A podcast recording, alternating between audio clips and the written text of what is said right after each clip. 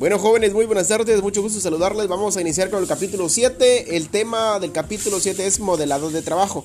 En este capítulo vamos a aprender a definir lo que es un diseño, un análisis, descripción y especificación de los puestos. Este, también vamos a entender cómo es el diseño de los puestos, tiende a afectar a la práctica de recursos humanos. Vamos a describir los métodos para obtener y reunir información sobre dichos puestos. Y vamos a identificar las cinco dimensiones profundas de los puestos conocer los enfoques de puestos para el mundo moderno y así automáticamente. Lo que vamos a, empezar a discutir es el concepto de puesto, qué es un puesto y cómo se diseñan los puestos en las diferentes instituciones. Este, el libro que estamos utilizando es el libro de, Alberto Chiavenato, que ustedes lo tienen. Pues nos cuenta que el concepto de puesto resurge por la división del trabajo, impuesta por el viejo y tradicional modelo burocrático.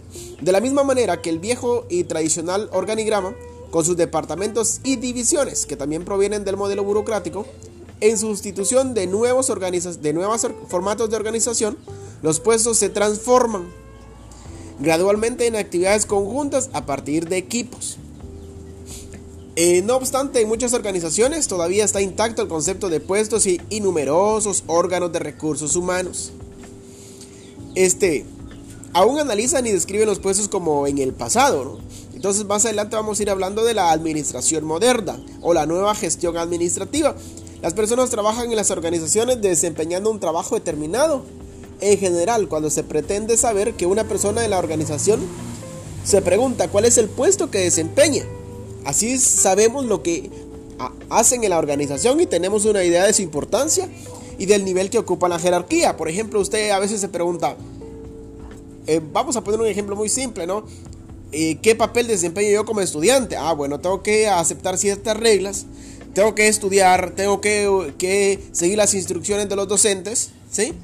Y si yo me pregunto, bueno, como docente, ¿qué, qué hago yo? Pues, ¿cuál es mi puesto? ¿No? Mi puesto es docente. ¿Y, cuáles son las funciones? Bueno, tengo que enseñar, tengo que dar clases, tengo que organizar mi tiempo. Y tengo que buscar la forma de hacerles llegar la información para que ustedes puedan aprender. Entonces, eso es lo que vamos a empezar a definir. Cuando las personas ingresan a una organización y a lo largo de toda su trayectoria, profesional, siempre ocuparán algún puesto.